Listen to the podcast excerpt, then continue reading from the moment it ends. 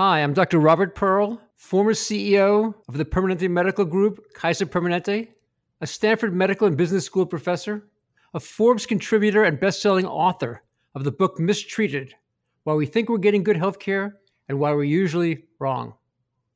And I am Jeremy Corr, host of the New Books in Medicine podcast. American healthcare is broken.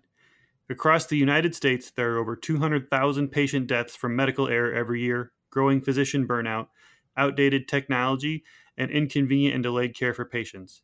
And on top of all of this, skyrocketing drug prices and increasingly unaffordable out of pocket patient expenses. For decades, our nation's political and medical leaders have talked about fixing the American healthcare system, and yet the problems are now greater than in the past. Every other industry that is inefficient and ineffective has experienced disruption. Healthcare will be no different. The question is whether the solutions will come from inside the healthcare system or be imposed on it. We'd like to invite you to listen to our new podcast, Fixing Healthcare with Dr. Robert Pearl and Jeremy Corr. Each episode will feature one of the top leaders and innovative thinkers in healthcare today. The show's format is simple. The guests will present a roadmap for fixing American healthcare's biggest problems. And from there, Jeremy and I will scrutinize the plan and help listeners separate fixes that have the potential to succeed from simply the hype.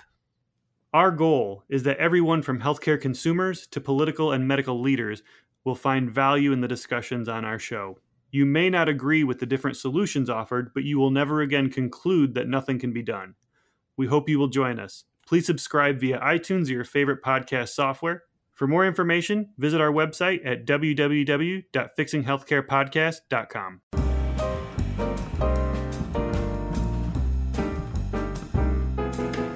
Somewhere out there, there is a dangerous virus that is boiling up in the bloodstream of a bird, bat, monkey, or pig, preparing to jump to a human being. It's hard to comprehend the scope of such a threat, for it has the potential to wipe out millions of us including my family and yours, over a matter of weeks or months.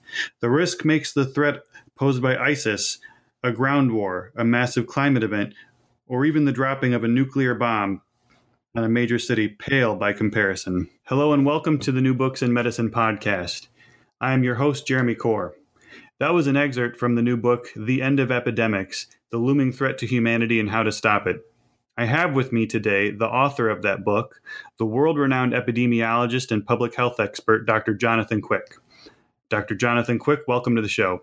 Thank you, Jeremy. Good to be here. Uh, Jonathan, can you start by telling the listeners a little bit about yourself and uh, how you ended up where you are today? Well, I'm a, a family physician by training, and um, after uh, practicing in the U.S. Uh, Public Health Service in Oklahoma, uh, delivering babies and taking care of uh, gunshot wounds and snake bites, um, I, I, decided I really liked having whole countries as patients. So I went into global health, uh, worked in uh, particularly in initially in the pharmaceuticals area, uh, joined a nonprofit, Management Sciences for Health, where I uh, lived and worked in uh, Pakistan, in uh, Kenya. I spent 10 years with the World Health Organization and um, then have just finished a decade as the CEO of, of Management Science for Health. So it's been uh, a life for my family and me where I've gotten around to uh, about 70 countries and pretty much um, all, all, all of the continents except Antarctica. Okay, I want to give our listeners a, quick little frame of reference uh, for the rest of the show. Can you ex- please explain the difference between an outbreak, an epidemic, and a pandemic? Yes. So um, an ep- epidemic is actually a, a general term which means the, the occurrence in a community or region of illness that's beyond what you normally expect. And so really uh, uh, applies to, to large and, and, and small uh, events. An outbreak is indeed a localized uh, uh, epidemic where in a town or village or or a, um, a country you get an increase in, in, a, in, a, in a disease. Pandemic is is an epidemic, an unusually um, large number of cases, but over a wide area, crossing international boundaries, nor usually affecting a large number uh, of people, and uh, often causing uh, severe disease in, uh, um, uh, as I say, across borders. And, and, and we often think of a pandemic as something that goes global. Let's talk a little bit about some of the recent major epidemics uh, SARS, Ebola, and HIV. Uh, how did they spread and, and what was their impact? Well, um, each each of those is um, new over the last hundred years, and uh, they exemplify the fact that three out of four new human diseases, infectious diseases, uh, come from a animal to human uh, species jump. HIV, actually, uh, the AIDS virus, uh, actually made that jump in, in the 1920s in in uh, southeast Cameroon worked its way with, probably through bushmeat, through e- eating monkeys. It was originally a, uh, a monkey virus, a simian virus. And um, the virus made five jumps into humans before it, it, it made a successful one. Uh, worked its way down to the Congo, and from there, uh, with some guest workers that had been there from Haiti under the Belgian colonial government and who took it back to Haiti, it went global. So AIDS was the first new uh, human uh, pandemic disease in, in, in, in modern times. It actually uh, took between from 1920 till 1980 until it really exploded in, in, the, in the world's awareness. Ebola was a virus from uh, uh, from West from East Africa, and it um, it the first outbreak was was several decades ago there had been uh, uh, over 20 outbreaks of Ebola over the years between its discovery and night in the uh, 2014 West Africa outbreak. And those were all taken care of very fairly um, uh, fairly quickly with less than a few hundred cases. E- Ebola is a uh, is a virus that uh, mm. typically is the reservoir, the place where where it, it's kind of held in nature is is bats, and when humans come in contact with with bat uh, excretion or or, um, or, or eating bats as a as a bushmeat, that's how you get it. Um, so that was. Um, that got out of control in West Africa for a variety of reasons that we, we can talk about. Uh, SARS was actually the first new pandemic of the, the 21st century.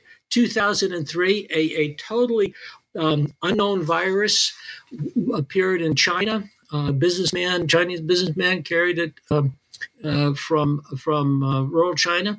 Uh, this no virus that was in a, a bat uh, got transmitted to a, a food delicacy animal called a civet, was eaten, and that virus was carried by this um, this uh, uh, traveler to the uh, ninth floor of the Metropole uh, Hotel in Hong Kong, and from there it spread in a matter of weeks to 27 countries. Um, SARS is a good example of what happens when you do everything right, because this previously unknown virus, for which we had no diagnosis, no medicine, no treatment, with rapid, decisive public health action, was uh, put back in the box in six months and um, hasn't had a, an outbreak uh, of significance since then. So, th- three examples of the, of, new, of new pathogens that are in nature, new viruses that make a, a uh, animal to human jump and then cause uh, a major disease uh, outbreak, which eventually, in the case of, of AIDS, became a horrific uh, global pandemic. Uh, now, I, would like for you to talk about the big one, uh, the 1918 Spanish flu. Uh, can you tell us uh, how bad was it? How and why did it get so bad? Uh, and what were some of the failures that caused it to get so bad? Well, this is this is an interesting uh, flu virus. Most of the flu seems to come out of Asia. This is one wherever it originated. It got started actually in Kansas and was carried by by um, um, by troops from initially from fort there to, to Europe, and from Europe. This was right at the end of World War II, in the in the final uh, sorry World War One, right in the final months of World War One, the uh, the flu this flu virus got started, uh, went to Europe, and from there went went global. In the end, um, over a two year period, it killed 5,200 million people, um, infected a, a, large share of the world's population, um, knocked, um, knocked a, uh, had a huge knock on the global economy. And I think there were there were a variety of factors that made it so deadly.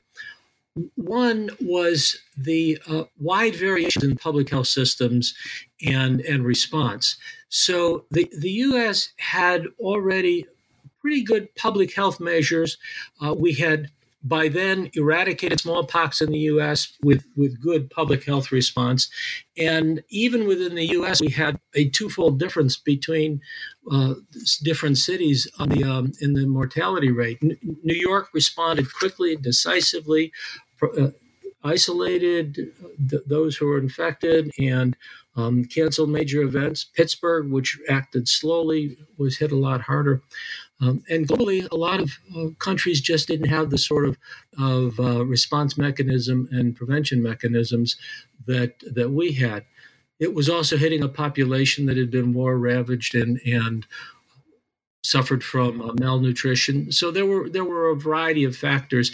The, the, other factor was that it was a virus, and, and this is key for flu pandemics.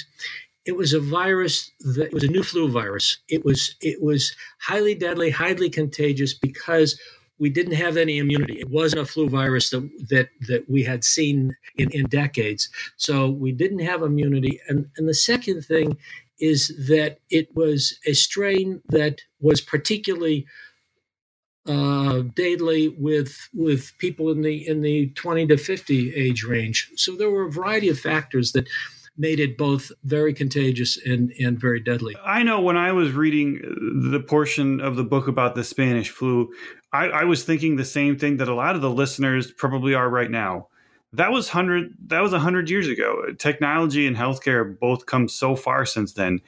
Is it even possible for an epidemic to get that bad now? I'm a, I'm afraid so. Uh, for one thing, the flu virus is just as wily, just as mercurial, and uh, we have the nature of the flu virus is it travels in packs. It's not just one virus. Typically, in the flu season, there, there are three or four it's it's constantly mutating and also trading genes with each other. So you'll have avian flu genes, uh, swine flu genes, human flu genes that are mixing and matching, and um, and and then you've got the fact that it's it's a more primitive kind of genetic material, uh, RNA as opposed to DNA, so it doesn't self-correct or self-edit some of its its mutations. What what is really worrisome in terms of the flu virus is that we are constantly seeing these, these outbreaks, particularly of avian flu, which has mortality rates when it gets to humans of, of, of often 50%. Now, we've been really fortunate in that they these have not caused widespread human outbreaks because they they haven't been able to to replicate and cause a sort of, of um, human to human transition that will cause a pandemic. But we're really at risk of that. And with, with 19 billion chickens on, on the planet, uh, they, they really become pandemic incubators. So, uh, potential pandemic incubators, and certainly incubators of, of serious outbreaks in, in, poultry, which that mutation, and, and some experts say we're only a couple mutations away from that um, that H5N1 highly pathogenic uh, uh, uh, chicken virus becoming um, infectious in, among humans. So that's one factor. The other factor is that flu, people say, well, we have antibiotics now, and, and flu actually kills mostly by the pneumonia it causes, uh, which, it, which is true. But we we are getting more and more antimicrobial resistance, and when we look at the health systems worldwide, uh, they're, they're, not as, as prepared. But the bigger thing is we are uh, twice as urban as we were 100 years ago. We're four times the population, and we're 50 times more mobile. So the potential to spread is is is dramatic. In the book, you know, a lot of the experts you mentioned say that the question isn't if, but when the next major global pandemic will occur. Uh, how likely do you think a pandemic on that scale is? Uh, and what would you consider the worst case scenario to be in terms of death toll as well as social and economic impact? We tend to get influenza uh, pandemics at a cycle of, of and it varies, you know, to typically maybe every every four decades when we have a huge share of the population that doesn't have any natural immunity and we we we don't predict well on on the vaccine. Um, so so we we're, we're really we're really at risk, and I, I think that could happen any any time now. Um, I, I think the when when you uh, run a scenario, and the uh, Bill Gates has run a scenario that um, uh, takes a, a a conservative scenario. Within 100 days, the death toll would be three quarters of a million people. That's like a really bad flu year. Within 100 days, uh, uh, three quarters of a million people. Within 200 days, it would be 33 million people because of this exponential impact of, of the spread. If we had a um, a virus like 1918 and we had the same um, rate of infection and mortality rate, it would be 200 to 400 million people, and and that's that's not out of the question. The, the other factor is that it's not just the pneumonia that kills people, which, provided we, we, we are not having a resistant pneumonia, can be treated. There's also a reaction that is more common, appears to be more common in, in, um, um, in the 20 to 50 age range, which is an, a, uh, an over response to the immune system, something called a cytokine storm or C storm and that needs an intensive care unit to be treated and we don't have enough intensive care units so there, there are a number of factors that, that make the potential impact really dramatic what, where, where do you think this next epidemic could come from? Uh, what are some of the likely sources?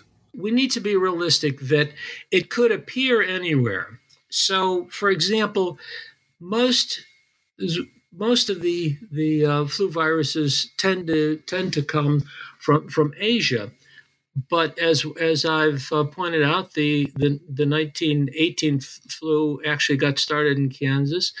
The 2009 got started in in uh, Mexico and California. The swine flu of 2009, and so virus itself, because flu viruses are kind of on the move, may have originated someplace else, but the actual outbreak and the start of it could could come really in in in you know, Latin America, as we saw with, with, with the explosion of Zika. It could come from Africa, as as we have seen with Ebola, and and, and as we now know, um, AIDS. It could come from Asia, uh, so it really could appear anywhere. And and the thing that is really disturbing is that only one out of three countries worldwide have the ability to rapidly detect and, and respond. So we have we have lots of places around the world where these viruses can could get started and would would not be detected. And and that's that's when it's really, really dangerous. I mentioned the SARS virus, the uh, 2003 first pandemic of this, the potential pandemic of this century, that was probably a couple of plane flights away from getting into Africa or parts of Asia where where the response wasn't good, and that could still wouldn't have been good, and, and that could still be with us today. If so, we're, we we are we are vulnerable, and it really could come from anywhere. Now, now, one of the things you talk about in the book is is is bioterror and bioerror, as well as you know factory farms, and these being you know some of the likely uh, scenarios that a a, a new you know epidemic could come from. I you know it's it's it's crazy to me. I, I felt like I could not necessarily relate, but understood you know the the factory farming portion of it. I grew up in rural Iowa, and, and the hog confinements, the factory farming is everywhere. You can't drive more than five minutes, and the smell is something from those that you'll you'll never forget if you've ever been close to one. And the crazy thing about them is they're, you know, the, a lot of people when I travel from, you know, from big cities think of, you know, they think of the Midwest as your traditional family farm. It's not that way anymore. They're almost all factory farms. Yeah, indeed. And um, f- factory farm, well, well managed, well regulated factory farms are probably a relatively low risk, but uh, but they don't. Um, but that's the consistency and and and the level of of care, because the key thing is if you've got if you've got uh, poultry or you've got you've got swine that are basically sharing the same air as people handling them uh, that's where you get the, the, the, risk of, of spread. It's it's also a problem in terms of of um, the development of antimicrobial resistance so we, we talk about the bush, the bi- barn, and the bioterrorist. The bush we've really talked about, and that is these dumps that come from from from animals um, uh, from, from monkeys or, or, or, bats or other animals.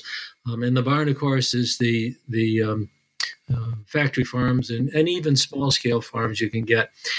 Bioterror is is really concerning because the availability of technology now is is such that you could pretty much make a, a smallpox virus from from from scratch, and um, and we, we know from from computers seized from ISIS terrorists, they have full fledged plans and can describe in in very very clear detail how they would infect a major population center with the with anthrax, with with um, uh, with with with other other sorts of uh, pandemic viruses we know that uh, the South uh, the uh, South Korean Department of Defense believes that that North Korea has capability. They they they have in their possession 12 pandemic viruses, including smallpox and anthrax.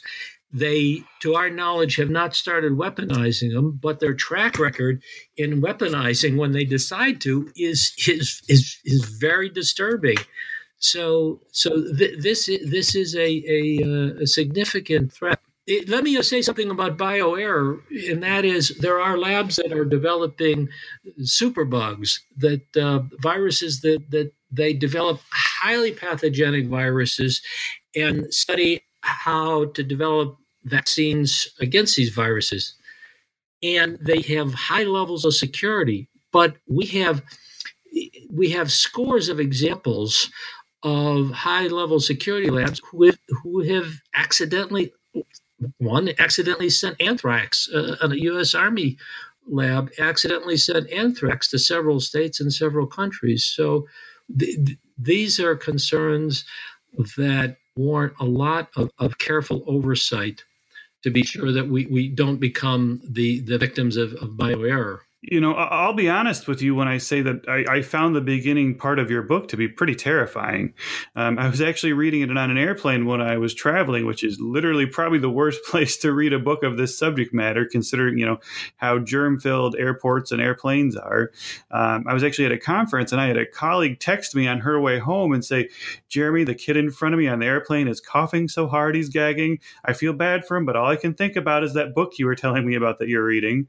Um, diseases and epidemics are, are scary stuff but but your book and, and what i liked about it the most was that it's a book of hope. You put together an action plan that you call uh, the power of seven that's that's meant to literally end epidemics. What's the concept behind it and what are the seven actions? So one one point on the uh, end of epidemics. So i want to be clear there always are going to be local disease outbreaks so epidemics with a small e, uh, that um, and that's just nature. The bugs will always be there. What what I believe that we could do is make the world much much safer for these really catastrophic epidemics and pandemics uh, like the the um, what we've seen what we saw what we've seen with AIDS uh, with uh, with Zika as it spread and with influenza. So we stepped back and we looked at 100 years of pandemics and said, what, what have we learned? And, and what are the big levers to really prevent and, and effectively respond? And it really comes down to this, this power of seven. Number one is, is, is leadership, decisive leadership that gets the plot. During, during World War I, President Wilson refused to acknowledge the influenza epidemic despite appeals from the the head of uh, the the head medical officer with the U.S. military and his own personal doctor, and probably contributed to uh, to um, uh, to that to that epidemic. SARS is an example where we had decisive action on the part of the World Health Organization. The the Director General of the World Health Organization, Dr. Gro Brundtland, had been Prime Minister of Norway at a young age, ran the the environment work for the UN, and came into the World Health Organization, was convinced by the infectious disease people to build a good response system and acted decisively and stopped SARS in, in, in its foot in its tracks. Whereas we saw with Ebola that there there was uh, there was really a, a delay and and not that sort of decisiveness. And that's where what could have been a, a small and rapidly contained outbreak really took off. So decisive leadership is number one. The second thing is basic strong health systems, the ability to prevent, detect, and respond in every country. We're not talking about every country having, you know, high tech top end labs, but but having the basics of being able to to prevent and um, and respond and detect. And that's a matter of training, and it's a matter of mobilizing at all levels so that people, community health workers on up.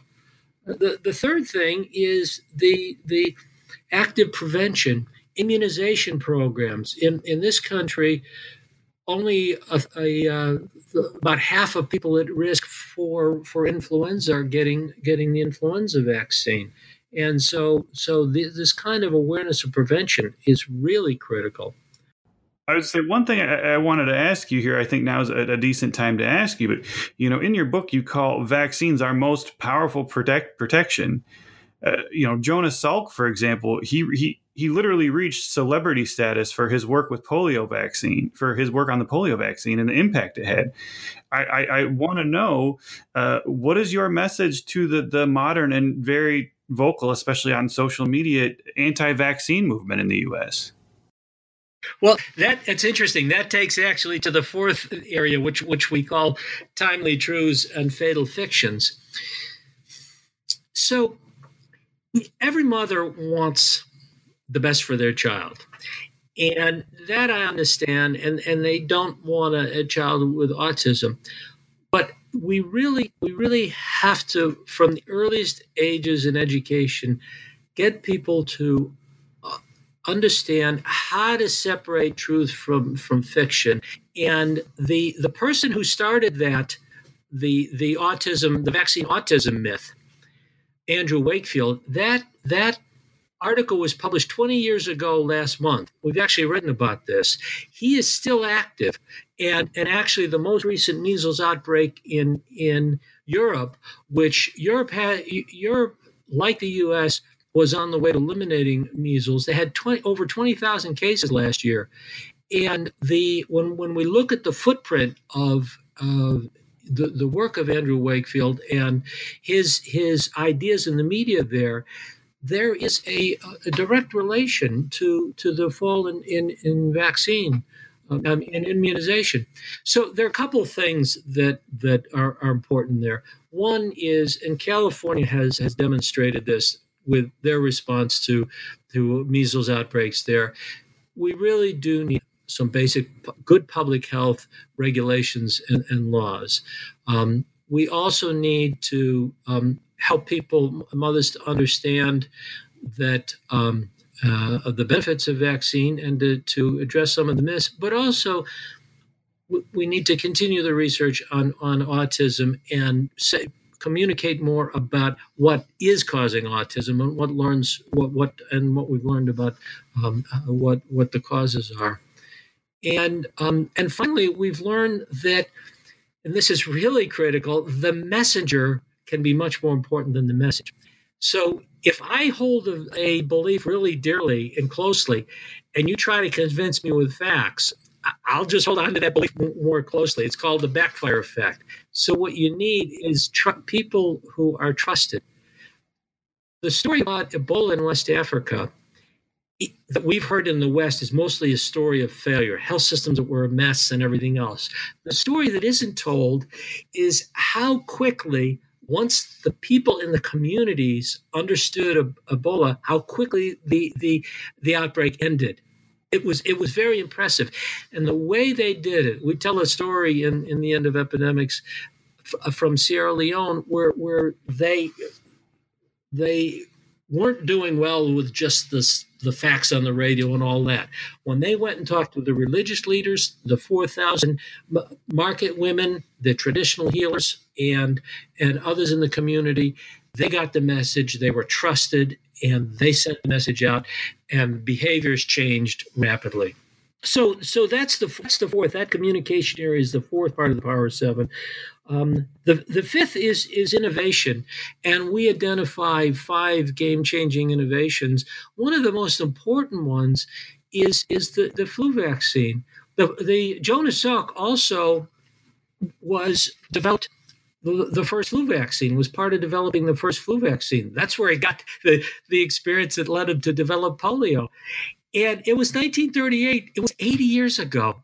We're still making flu vaccine basically the same trial and error way and and growing it the same slow chicken egg way as we were 80 years ago and so we we are just now in, in the last really five years working to get a, a much better flu vaccine and to produce it in, in a much better way but we need we need some innovations in terms of vaccines medicines diagnostics early warning systems so so uh, that's that's number five. Number six is we've got to invest.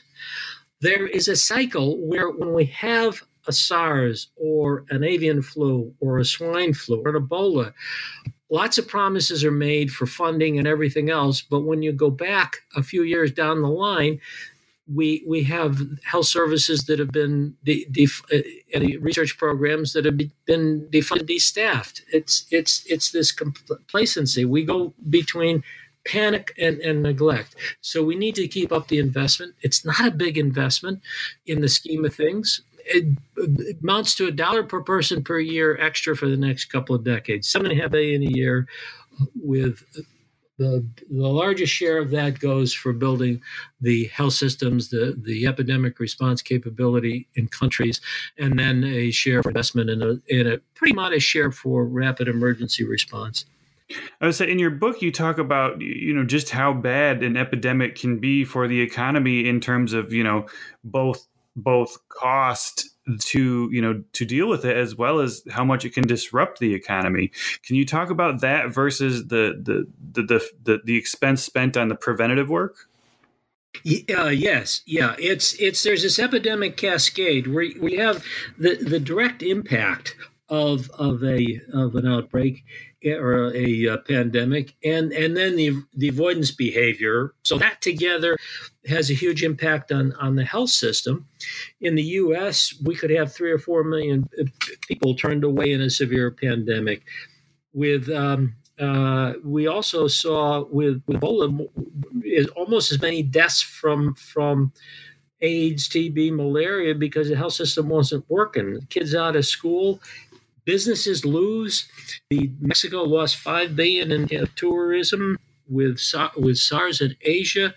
Companies were put out of business, and so it's it's the worst case scenario is a hit of of uh, three and a half trillion to the global economy, which is about what what the Great Recession was in, in 2008, and, and that puts that puts millions of people out of out of work, and it has a huge health impact. So it's it's both the economics and and then then the human impact of these of these epidemics.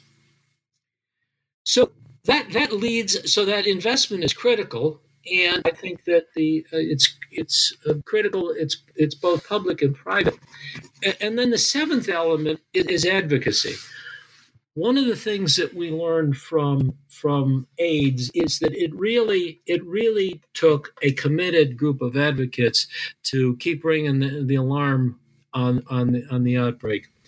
And one of one of the questions I asked uh, Dr. Brundtland, the WHO Director General that that mounted the SARS response, was what made her decide to to build the infectious disease response system, what made her decide to invest in that? And she said, they made the case. The infectious disease people made the case. She said, look, a lot of people, when you're in a position of leadership, everybody comes to you with their asks. And the difference in terms of investing in, in infectious disease preparedness with WHO is that they made the case. So what we need to do as, as citizens, as health professionals, as researchers, is we need to keep making the case over and over again for, for the importance of the investment. We're in a situation at, in in March of 2018 where we have just invested the, the the, the governments and foundations of the world just invested over five years in a significant program to increase the responsiveness and ability of countries in epidemic prevention and, and, and preparedness.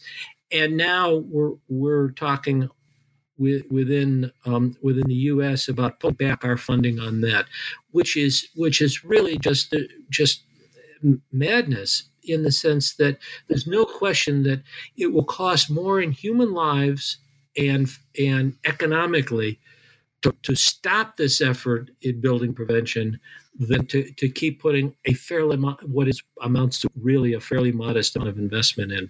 So we, we need to keep the, the, the alarm sounded. One of our partners in uh, with a book is a group called uh, Global Citizens. Um, the the end of epidemics uh, website has has links to them. Uh, there are there are other advocacy groups, so One Campaign and uh, Trust for America's Health that that really are good sources of data and information. So so that's number seven is is advocacy and really really keeping the awareness so that um, all of the things that need to happen continue to happen between the the headline grabbing outbreaks. Right. So, uh, you know, you mentioned those headline Grammy outbreaks. One of my concerns is, is is similar to the way you know we view terrorism, where you know if fifty of them are prevented and stopped, no one knows, no one cares. That doesn't get the headlines, but you know when one does, it's devastating. The fingers point, and that's when people really buy in and care, not on the downtimes. Well, yes, and and and those become teachable moments, and that's why we've we've made a point of trying to take the lessons and the current experience with this year's flu outbreak, this year's flu epidemic, to to uh, write in, in Time magazine about our, our flu complacency illness, and in the Wall Street Journal about an action plan. And so I think we do need to to when these when these events, which are horrific at the time, happen with, with Ebola or, or with Zika or with the, with the annual well, severe flu outbreaks. Um, we need to remind people that you know this this is this is the reality that we face if we don't keep going on the process of developing uh, uh, developing the tools that we need to, to uh, prevent and, and, respond. Now, one, one of the things I want to talk to you about a little bit is in your book, you, you, you talk about social media being essentially a double edged sword in terms of, you know, A, the spread of misinformation, but it can also be used as a, as a tool for, for good. Can you elaborate on that a little bit? Uh, on the hand, we know, we saw back with Ebola, and we've seen evidence again, again now that people will will trust social media and they'll believe frank, frank falsehoods on social media before they believe official sources. That's really, really problematic. At the same time, we social media gives us a window into what people are thinking and what the false beliefs are. So good communication is both getting the correct information out and believed and countering the the unhelpful beliefs eh, or, or in, in fact dangerous beliefs. So during uh, the West Africa outbreak, for example, with a, with Ebola, Nigeria and others used the social media to understand what people were were were believing, and then to provide the the counter information. And so that's that's really part of double double edged sword. In order to get the maximum benefit and minimize the the adverse effects, we we need as I said earlier, we need to begin at an early age to help people to understand how you ferret out the truth from all of these all of these statements and and, um, and just um, you know unfounded unfounded advice that people give. Uh, you know, just to tell a, a, good story, you know, can you tell us a, a little bit about uh, Ethiopia's fight against AIDS? Well, Ethiopia is um, one of the poorest countries. They set out the the former minister of health there, Dr. Tedros, who's now director general of the World Health Organization. He really set out a vision for covering the whole country with with um, extension workers and a vision of universal coverage of, of basic health care. So, so that was the foundation. And then with um, at, the, at the time back in the back in the mid 2000s up up until kind of 2005 up to 2009 AIDS prevention and treatment, particularly treatment, tended to be hospital based. And what what Ethiopia said, with the support of, of U.S. government, and we were fortunate in Management Sciences for Health to help, is to envision a community based prevention and treatment. So we, when you medicalize these these infectious diseases and have it hospital oriented and doctor oriented, you you you, you, you can't be effective. You have to get out in, into the community. And what we found was by taking prevention and treatment closer to the community, the adherence to treatment was better. And we have learned that treatment is prevention. And it also enlisted we enlisted HIV positive uh, volunteers, community outreach workers, to to really carry the message. So it was a it was a a whole of society response that brought in those that were affected in, in a very positive way. What will the ideal future be if we, as as humankind, buy into and act on your power of seven? Uh, and how realistic do you think it is that we can end, you know, these major epidemics? I think that we can. We certainly can do make tremendous progress in in reducing the uh, the odds of of a major pandemic and really catastrophic pandemics. The first thing is building the capability of each country to see a new disease outbreak, ask the question, this isn't normal, rapidly respond. And we know that basic public health responses, even without a vaccine, without medicine, without high tech, isolating, identifying and isolating quickly, that alone will control, and actually every year does control hundreds of outbreaks. So that's number one. Could be really effective. The the second thing is to have a population that's really educated in, in good good health practices and all. And if we really invest in a better flu vaccine, if we invest in vaccine technologies for the other the World Health Organization has a has a list of about eight target viruses that we really need to uh, develop vaccines against. I, over the next, it would take a couple of decades, but if we work in all of these areas, we can substant, we can first of all eradicate some of the diseases, eliminate some of the diseases that we have, like um, uh, measles, um, uh, AIDS, and, and, and all. Um, so I, am conf- I'm confident that, that we can make the world substantially safer if we really keep on the the investment, innovation, education of the public, and the basic health systems that we need. And I'll say, I love your book. Uh, what can you know? What are some of the big things that you know people like me and our listeners, you know, your average everyday citizen, uh, what can we do to help you with the power of seven, and how can we, you know, what can we do to help you with this whole process? Well, so it's really helping yourselves and your communities. I, I, think first of all to recognize that we're we're all we're all vulnerable. We we are not in a world that is free of these of these diseases, and e- even if we have been fortunate to have good health, we've seen this year weightlifters, marathoners, people who thought they were in good health end up dying from the flu. Um, I had a colleague whose um, six year old son, uh, classmate, died of flu. Healthy kid. So, so I think be, recognizing, being humble about it, that we're, we're all at risk, and then um, one is within your own uh, communities, within your within your schools, within your place of work, and all. Ask the question: um, Are we prepared? So, uh, are we at least once a year having some sort of a, uh, a um, an exercise where we're we're at least reminding ourselves what is our response plan for major outbreaks um, and a major flu or worse, and um, for particularly for health facilities, are we um, are, are, have we thought through how to handle the surge and updated our, our process? So, so that's one is, is making it personal. Um, the second is with your public, your state budgets and with the national budgets. I mean, track and through uh, through Trust for America's Health or through uh, one campaign or through through others. Let your congressman know that you, you support the investment.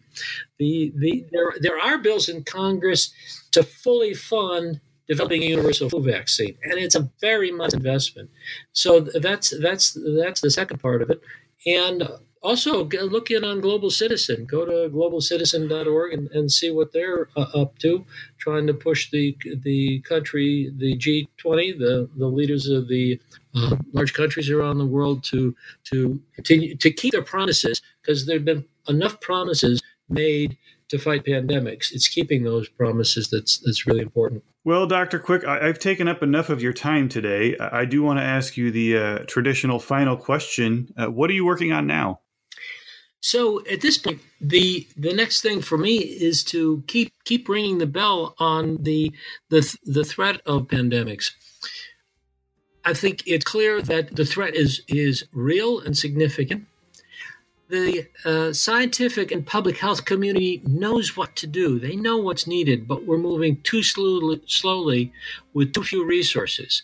So I will continue to do interviews, to to write, and to promote these ideas here and in in Europe and in, and in Asia and throughout the world because I think we're at risk and we can make a world that's safer for ourselves, our children, and our children's children. All right, perfect. Well, I, would love to have you back on the show uh, and and stay in touch with you. Thank you for your time today, and uh, and have a great day. Okay, thank you, Jeremy.